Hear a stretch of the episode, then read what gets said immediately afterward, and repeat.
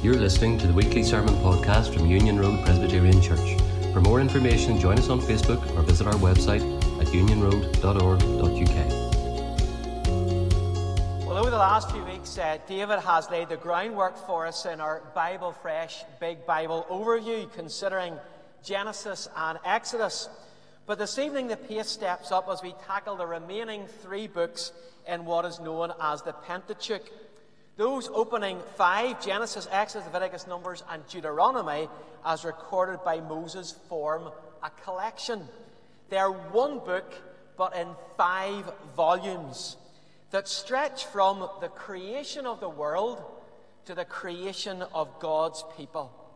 And this evening, our task is to consider Leviticus, Numbers, and Deuteronomy.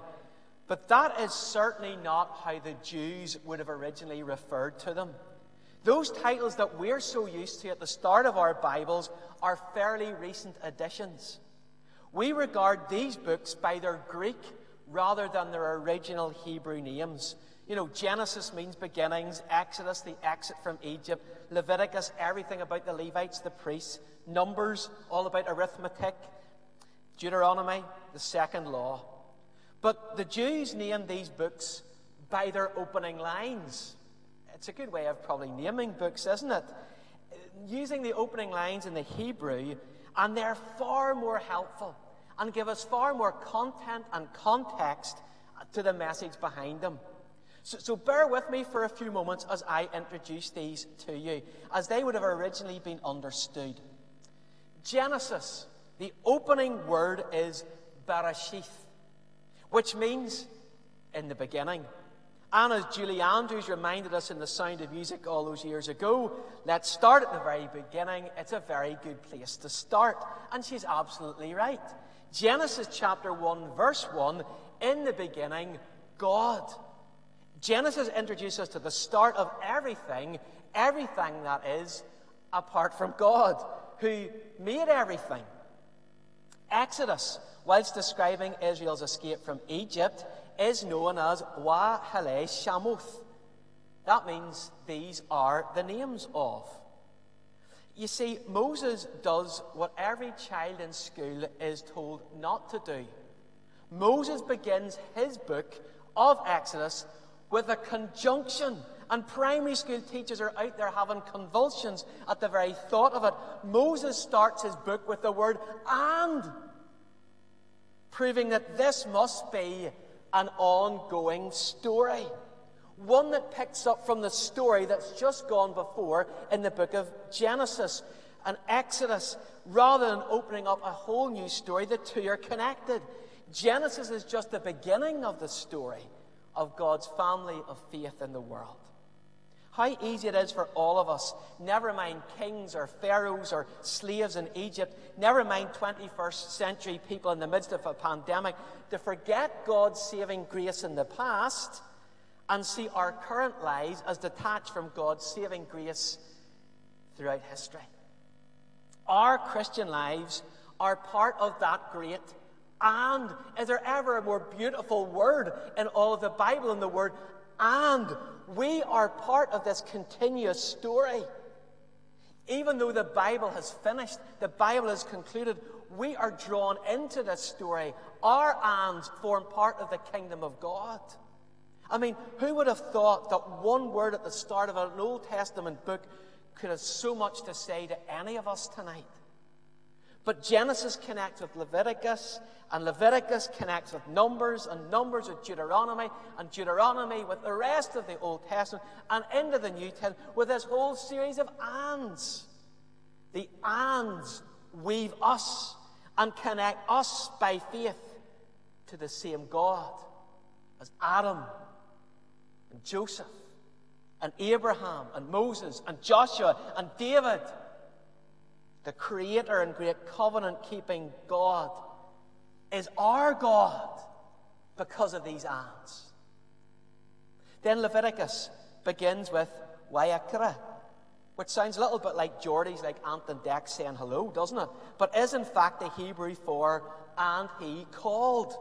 That is, God called Moses. And again, how informative that God is still speaking to his people.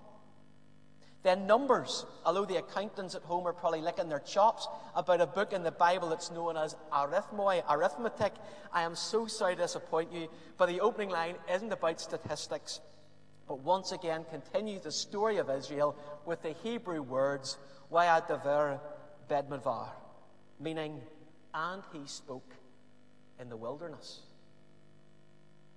Hey, how much mileage is there in that for us tonight? God speaks in the wilderness, in the desert times of life. And I even picked that up from what Davy and Daniel just shared with us a few moments ago. The desire that in the lives of their pupils or fellow pupils, that God continues to speak and that these would not just be wilderness times or wandering times, but times when God would speak and continue the ands stories. Whilst Deuteronomy launches us into the next chapter of the story of the Israelites with these words in the opening line, chapter 1, verse 1, Ele. These are the words of. What's so significant about all of this, you might ask? Well, namely this the story of the world begins in Genesis 1, and the story of God's people, the church, begins in Genesis 12, verses 1 to 3, when God promises that He will lead Abraham to a new land, make his family a great nation, and become a global blessing. And with each new volume within this Pentateuch, we get a clearer view of what God is doing in His world. The Israelites, at this moment we join in them tonight, are edging closer to the land of their own. Their numbers are rising. That's why they took those census to see how many people were there. But the question is, as it is of us tonight, were they being a blessing? And so the story continues. Having escaped from Egypt by God's mighty power, they're gathered around Mount Sinai. They're entering into the covenant with God as they become his worshipping people, agreeing to obey God's law. And that's where we take up the story in the book of Leviticus tonight. Please turn with me to the book of Leviticus, the third book of the Bible, if you haven't already done so. It's interesting. Leviticus was the very first book of the Old Testament that Jewish children were taught. But I would imagine it's probably one of the last books of the Bible that any of us teach our children. But it's a wonderful book because in it we find a holy God who makes a way for sinful people. And that would be my subheading for the book of Leviticus God makes a way. Leviticus summarizes a whole year in the life of Israel as they invest in the setting up of the tabernacle, which takes the guts of 20 chapters at the end of Exodus. But we find that the tabernacle was absolutely central to the lives of the Israelites. The place where God's presence settled amongst his people. He was their great king, residing in his palace, the tabernacle, amongst them. Leviticus contains precise details as to how the great saving King Yahweh was to be worshipped and approached. And it was to be on his terms and at his direction. The word that dominates Leviticus, that appears more than any other word in the whole of this book, is the word holy. It appears 90 times in the book of Leviticus. And usually it refers to God's nature, the very essence of his being. Holiness is one of those things that seems hard to grasp for us, but it's actually a very simple word that means altogether different. Something that's set apart from the rest. It denotes a person who's in a league of their own, and how it is true of God and his eternal being. There is none like him.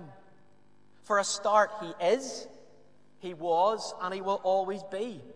And that was the name by which he revealed himself, the covenant name that he gave to Moses back in Exodus 3 the I am, always being, never aging, eternal one, everything we're not. But he is also holy in the sense that he's perfect. God has no dark corners. And so the whole book of Leviticus is, if you like, a detailed picture of vivid images of what it takes for sinful, finite humanity to relate to a sinless, eternal God. For they have nothing in common. From Genesis chapter 3, humanity has been exiled from God and left asking the question Is there no way back? How can we be friends with God again? How can I, in my sin, return to any kind of relationship with the God who has pushed me away because of my sin? But Leviticus gives us an answer. Grab your Bibles and, and, even skim through those opening few chapters. Just even flick with your fingers and let your eyes fall upon the endless use of words like offering, sacrifice, time after time after time. And even the detailed instructions are informative for us. Look, for example, at Leviticus chapter 1, verse 3, the opening few verses of that book, where the worshipper must bring a specific animal without defect. Then Leviticus 1, verse 4 lay your hand on the head of the offering, and it will be accepted on your behalf to make atonement for you. Here we have a picture story played out for us of how sin is paid for. This animal is the very best of the flock. It's, it's spotless, it's pure, it's perfect. And the bringing of such an animal would be very costly to the worshipper. But he or she must give it over and as they do so, lay hands on this animal, transferring their guilt and their sin for whatever they've done, and then slaughter the animal. So, as it were, as your hand was resting on the head of that animal, and as that animal's throat is slit, and as, as the blood begins to drip, and the very life of that animal begins to sag, and you feel it just fall, it dies. It all becomes very personal, doesn't it? You have caused that animal to die because you've transferred your guilt and your sin to it. And you, you see what your sin does. The blood of sinful rebellion against God is literally in your hands and causes the death of another. Which all leads to the climax of the great day of atonement sacrifice, blood, and forgiveness witnessed in the bulls and goats of Leviticus 17. And you know, as any of us read these chapters in Leviticus, you can't help feeling that the priests became more like skilled butchers, familiar with rivers of blood that must have flowed from the tabernacle every day. I can just imagine Mr. Priest heading home from his day on uh, the shift one of the Levites taking her to, and he heads home, and his wife meets them at the door of the tent and goes, Oh, because of the blood spattered clothes, he's stained. Oh, you just smell of sin. The whole system screams to us Is there no other way? Is there no sacrifice to end these endless sacrifices? Is there nothing that will stem this tidal wave of blood day after day? But how can unholy Jacob from the tribe of Naphtali or sinful Sarah from the tribe of Judah be forgiven? Never mind 21st sin splattered David Leach. Sin is much more complex than we imagine. Let me say something really clear tonight that maybe some of us have never really thought of. Sin is not just doing bad stuff. Sin is not just doing bad stuff. It's how you compare your life to others, and then you become deadly mistaken. Because sin is, is what inter, is interwoven in our inner beings. The sacrifice in Leviticus highlight that we need a solution that would include a remedy for these. We're separated from God. All our misplaced wants and desires, we worship other things. And our utter unacceptability with God for sinners are not God's type. We're not in the same league. Death, purity hell, heaven. There's nothing that connects us. All of these sacrifices in Leviticus cry out for a perfect sacrifice, one lamb instead of many. Someone who can bring us back into fellowship, relationship with God again. The gap is too big. And the big takeaway truth from Leviticus is that we cannot save ourselves. We cannot make ourselves likable or lovable before God again. We can't come up with our own method of salvation. But God has made a way. That's where Leviticus takes us. And the first half of the book, 15 chapters, deal with how we approach God and where we find forgiveness. And the latter chapters emphasize the call on God's people, once we have been forgiven, to be holy. Let me give you two examples. Leviticus chapter 19, verse 2. Speak to the entire assembly of Israel and say to them, Be holy, because I, the Lord your God, am holy. Leviticus 20, verses 7 and 8. Consecrate yourselves and be holy, because I am the Lord your God. Keep my decrees and follow them. I am the Lord who makes you holy. God's people are called to be noticeably different from the nations of the world, the tribes around about them, the neighbors who look on. The, the, Israelites are to be different in how they interact with each other socially, in how they use their money, in how they care for the poor, and how they relate to each other sexually, and how they deal with each other corporately. All our interactions are to be graciously God shaped by the salvation that they have received.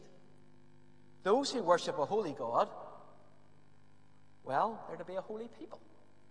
And the laws of God are given in order that his people are set apart, to make them distinctive. Remembering these were laws not given by an angry taskmaster, but by a loving Saviour. These were laws given by the God who had already saved them from Egypt. God is basically saying, This is what my people are to look like. So when we read what's required in the Old Testament or the New Testament of God's saved people, we've got to sit up and take heed.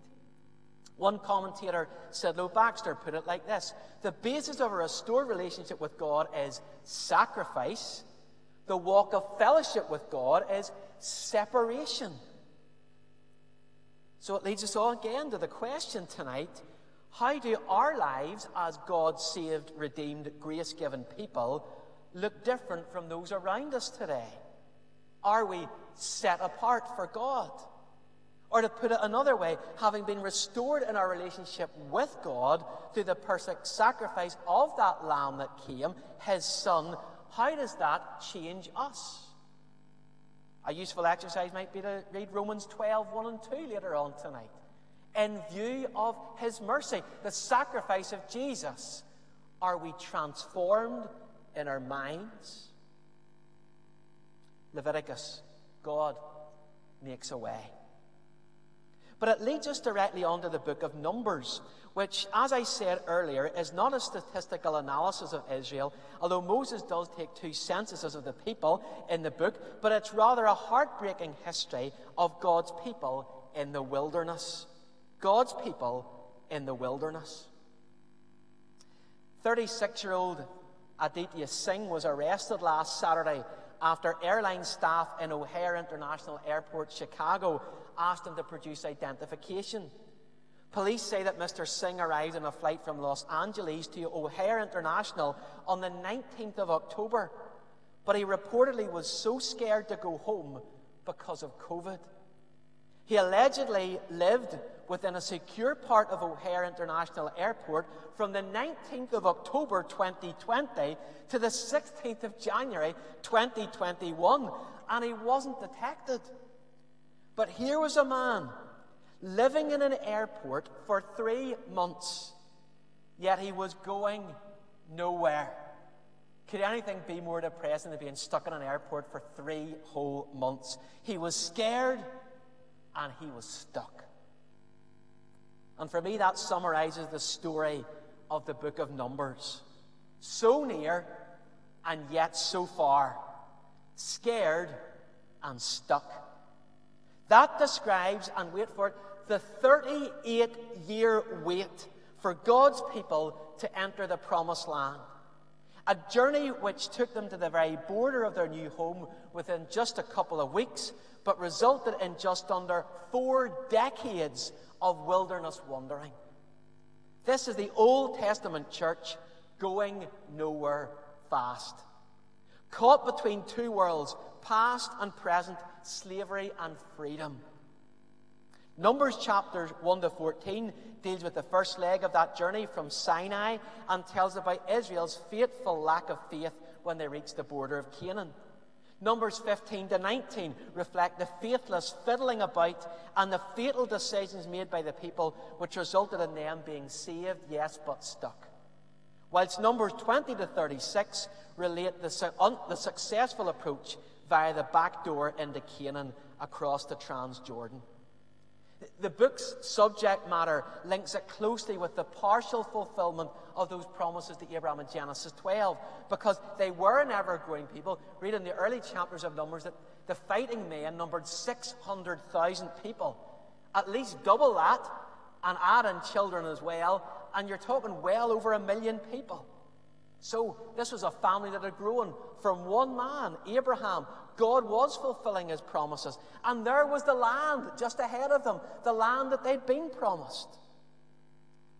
But then the report comes back from 12 spies who were sent on a mission to the land of Canaan. And they expressed delight that this truly is a land flowing with milk and honey. Have a look with me at Numbers chapter 13, verses 27 and 28. Numbers 13, 27 and 28.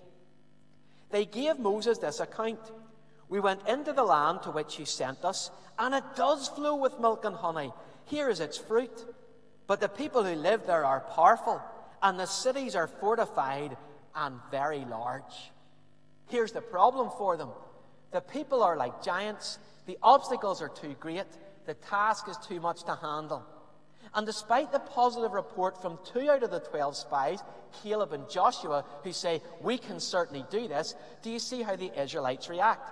Turn over to the next chapter, chapter 14, and we're going to read the first 12 verses together. Numbers 14, verses 1 to 12. That night, all the members of the community raised their voices and wept aloud. All the Israelites grumbled against Moses and Aaron, and the whole assembly said to them, if only we had died in Egypt or in this wilderness. Why is the Lord bringing us to this land only to let us fall by the sword? Our wives and children will be taken as plunder. Wouldn't it be better for us to go back to Egypt? And they said to each other, We should choose a leader and go back to Egypt. Then Moses and Aaron fell, their, fell face down in front of the whole Israelite assembly gathered there. Joshua, son of Nun, and Caleb, son of Jephunneh, who were among them also, had explored the land. They tore their clothes and said to the entire Israelite assembly, The land we passed through and explored is exceedingly good. If the Lord is pleased with us, he will lead us into that land, a land flowing with milk and honey, and will give it to us. Only do not rebel against the Lord, and do not be afraid of the people of the land, because we will devour them. Their protection is gone, but the Lord is with us. Do not be afraid of them. But the whole assembly talked about stoning them.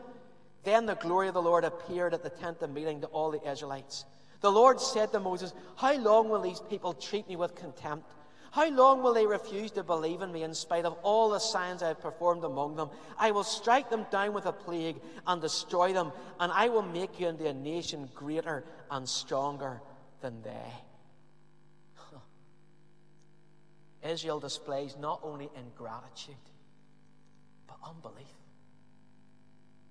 Oh, and God is about to judge them all, and Moses intervenes. Only Joshua and Caleb will enter the promised land. But this generation that had escaped from Egypt by God's mighty hand weren't so sure about moving on and wanted to go back. God allows them to do neither, and they die in the wilderness. It's a head scratcher, isn't it? What were these people thinking? But then we realize this isn't a unique Old Testament problem. It's the exact same issue that Paul faced when he writes to the Corinthians in 1 Corinthians chapter 10, verses 1 to 12. I'm keeping you on your toes tonight, so turn with me to 1 Corinthians chapter 10 and let's read the first 12 verses and see what they say. 1 Corinthians 10. Paul writes, For I do not want you to be ignorant of the fact, brothers and sisters, that our ancestors were all under the cloud, and they all passed through the sea. They were all baptized into Moses in the cloud and in the sea. In other words, they all experienced the amazing exodus that God provided. They all ate the same spiritual food and drank the same spiritual drink. From they drank from the spiritual rock that accompanied them, and that rock was Christ. Nevertheless, God was not pleased with most of them. Their bodies were scattered in the wilderness. Now, these things occurred as examples to keep us from setting our hearts on evil things as they did. Do not be idolaters as some of them were. As it is written, the people sat down to eat and drink and got up to indulge in revelry. We should not commit sexual immorality as some of them did, and in one day 23,000 of them died. We should not test Christ as some of them did and were killed by snakes. And do not grumble as some of them did and were killed by the destroying angel. These things happened to them as examples and were written down as warnings for us on whom the culmination of the ages has come. So if you think you are standing firm, be careful you don't fall. Those are challenging words. And it leads us to ask again tonight where have we been in our Christian lives? And where should we be? The joys and commitment to Christ five years ago or 20 years ago don't matter at all now. Where are you in your journey with Jesus tonight? Like the Israelites, are we those who are saved by God, but we're stuck? Where are we? Have we given much thought to our faith and following and obedience? Do you know what distinguishes someone who's going nowhere in their faith?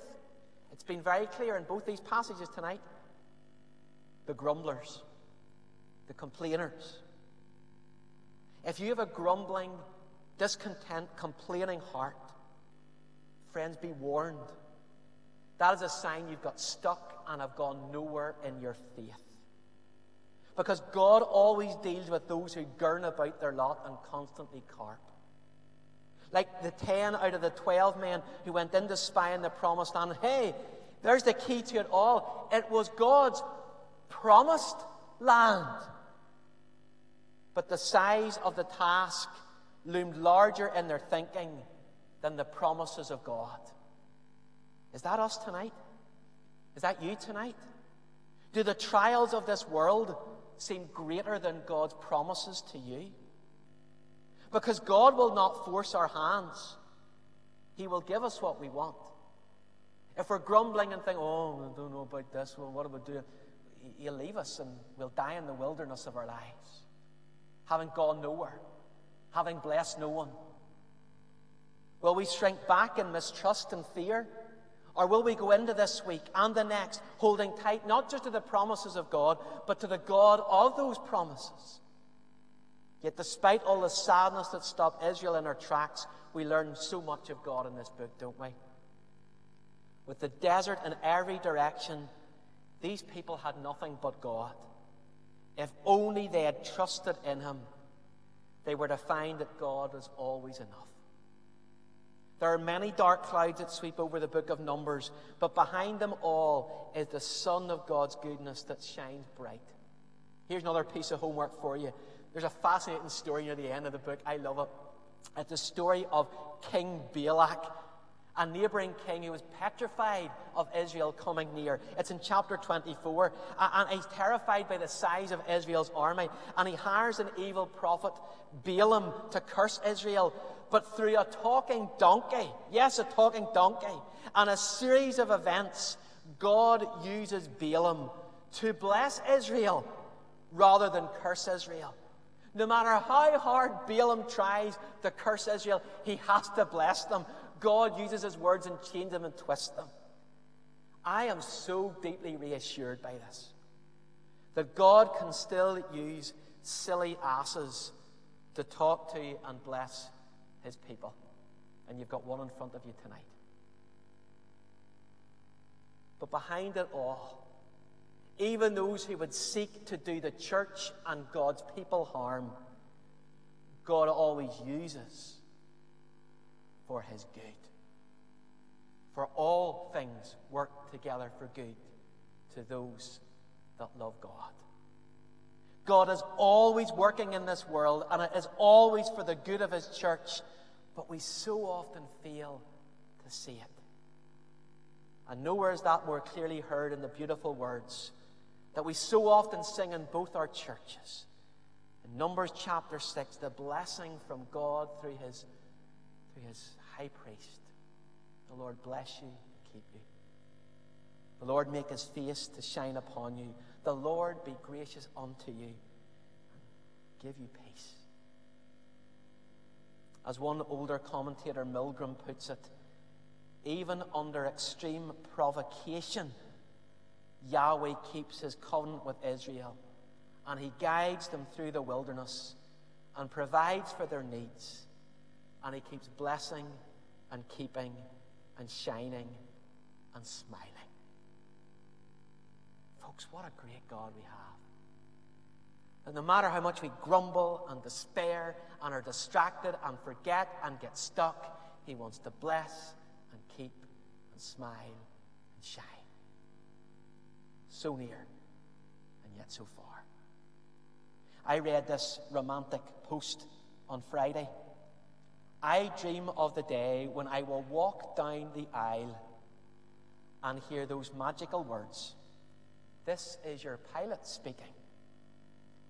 And maybe some of us are dreaming about grabbing a holiday abroad as soon as we can to escape the present. We want to do all these things just to move on, to get away.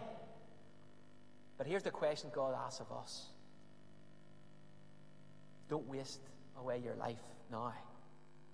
Where are you traveling in your faith at this moment? How has your obedience to Him been? in this past year? Are we God's redeemed people? Are we in a rut? Are we saved by God's grace, but stuck in our own grumblings? So near, and yet so far.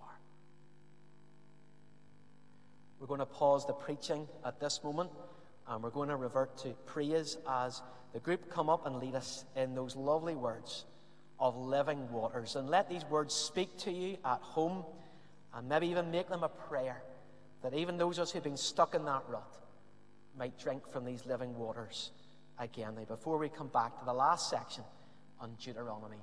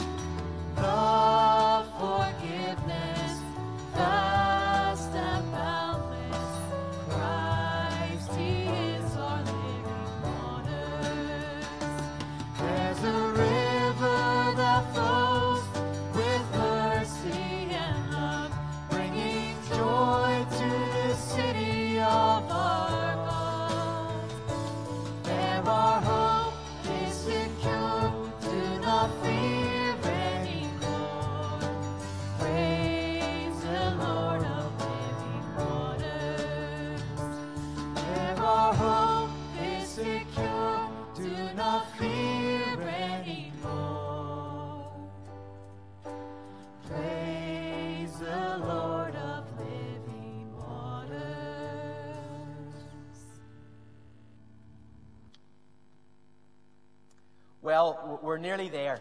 We're in Deuteronomy and we're going to fly through this in the next few minutes. Leviticus was completed in a year, Numbers in 38 years, whereas Deuteronomy is a series of sermons written over 40 days. And maybe some of you are thinking, I know how they feel at this moment in time. But Moses' sermons take the warnings of the past and apply these to the next generation who are about to enter the land. The Hebrews called this book the Book of Words. The wasted years of the wanderings and numbers are set in stark contrast with a forceful reminder. Have a look at Deuteronomy chapter 1, verse 2. Just a throwaway comment in the brackets. It takes 11 days to go from Horeb to Kadesh Barnea by the Mount Seir road. An 11 day journey that took 40 years. Talk about getting stuck. But Moses brings them back to the promises of God and the privilege of being God's people. For example, Deuteronomy references the land 100 times, given by God as a gift 75 times. This day, in other words, the need for present choices by this generation 70 times, and possess a call to respond, be obedient, and getting on to claim the promises of God 70 times. Even let those words sink in. Land given this day possess. God's gifts are there for the taking. Isn't He gracious? Whilst many had longed and given up uh, uh, and grumbled about Him with their words, He was faithful. But perhaps the key passage in all of Deuteronomy is Deuteronomy chapter 6, verses 4 to 9. And I just want to read those verses with us as we come to the end. Deuteronomy 6, verse 4. Hear, O Israel, the Lord our God, the Lord is one. Love the Lord your God with all your heart and with all your soul and with all your strength. These commandments that I give you today are to be in your hearts. Impress them on your children. Talk about them when you sit at home and when you're walking along the road. Tie them as symbols on your hands and bind them on your foreheads. Write them on the door frames of your houses and on your gates. These words are known as the Shema, which means a hearing that results in doing. It's not just a listening, but it's a responding. The God who rescues his people from sin and slavery is the same God who gives them a new home and instills in us a new hope. He is God alone. That's what it means whenever it says, The Lord our God, the Lord is one. It means He is God alone. That's the best translation of Deuteronomy 6, verse 4. The Lord is one. The Lord comes first. What was it Jesus said the greatest commandment was? Love the Lord your God with all your heart, soul, mind, and strength, and love your neighbor as yourself. Love God, love others. That's really straightforward, isn't it? Love God and love others. I hope your conscience answered before you said anything. Do I love God with everything? From my heart, from the depths of my soul, with all my strength. Heart, soul, strength. Do I love my neighbor that way? The words from God aren't to be discussed, but to be obeyed. And the law that He gives is for living, and it's to percolate into every area of life. In that section I read, verses 5 and 6, it's to touch our hearts. It's in verse 7 to enter our homes. Verse 7 again, it's to be in the daily habits of our lives. It's to be as close to us as our hands physically, and it's to be displayed for our neighbours to see. But for me, this passage of Deuteronomy, the message of our lives for our lives, is really accentuated by the next few verses, verses 10 to 12. When the Lord your God brings you into the land he swore to your fathers, to Abraham, Isaac, and Jacob, to give you a land with large, flourishing cities you did not build, houses filled with all kinds of good things you did not provide, wells you did not dig, vineyards and olive groves you did not plant, then when you eat and are satisfied, be careful that you do not forget the Lord who brought you out of Egypt, out of the land of slavery. When we are redeemed by his grace, we are receivers of his gifts. For the Israelites, it was a large family, a beautiful land, and huge blessing. For us, we become part of a large family. We call it the church worldwide that stretches across history and eternity and this globe that connects us with brothers and sisters in Africa and Asia and South America. It's huge and growing still. We are connected with God as our Father fellow Christians as brothers and sisters. We find our place in Christ where we have an everlasting inheritance assured by the indwelling of the Spirit. We belong to a kingdom. We receive a new house that we have contributed nothing to. That Jesus says in John 14, He's gone to prepare for us. And so it's incumbent upon us, verse 12, to be careful, be careful not to forget the Lord who brought us out of slavery. You know, Deuteronomy, like Numbers, Leviticus, Exodus, and Genesis, Genesis before it, only really has one theme. In fact, this world only really has one theme. It's the theme that introduces this whole book that we call the Pentateuch and creates this whole world. Genesis 1, verse 1. In the beginning, God. Folks, that's it. The principle, the answer, the solution, the thread running through all these books. It's, it's a prescription, the medication for every problem in life. In the beginning, start with God. God first. In Exodus, we're told that at the start of the commandments I am the Lord your God who brought you out of Egypt, out of the land of slavery. You shall have no other gods before me. Start with God. Deuteronomy, love the Lord your God with all your heart, soul, mind, and strength. In the beginning, God. It's so terribly simple. And the rest of the Old Testament, the New Testament centers around this question of how will we live with God as our King? Let me leave you with a visual illustration, and hopefully the boys and girls, if some are watching still at home tonight, that God is holy and He made a choice. Here we are. I have two forks, okay? One is larger, one is smaller. And I have a choice which one I want to take. And you know what? I, I choose the smaller one. I choose the lesser one, the, the not so impressive one. And I take it, and I have chosen it. And it's a little bit like what God does with Israel. They were the lesser known people. They weren't a, a, famous people, but He chooses them. And He takes them to Himself and says, They're going to be mine. This is mine. They both look the same, but He chooses one. And He takes that people and He makes them His own. He says, This is mine.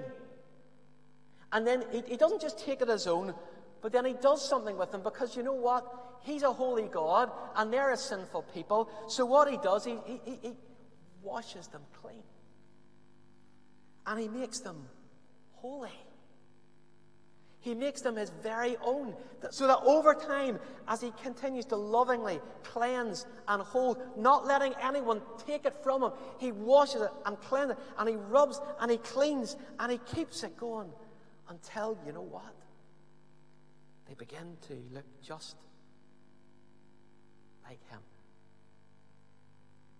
His people. Not because they were more impressive, but because he lovingly chose them and cleans them and keeps them and smiles upon them. Be holy, for I am holy.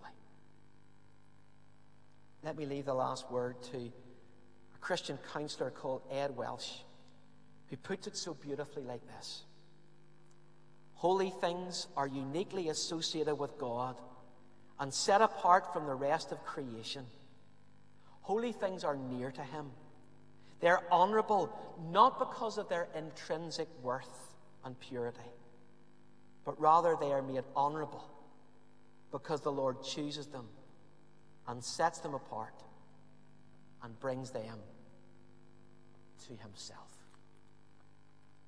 in his hands his people. And as they prepare to enter the promised land, with all the issues of idolatry and immorality in the tribes around about them that we'll think about next week as they go into that land and have to conquer it, they do so with the power of a God who holds them and says, I have redeemed you. Do not fear. I will not let you go. You're his people, his treasure possession and all of life. May he be in the first place, in the beginning.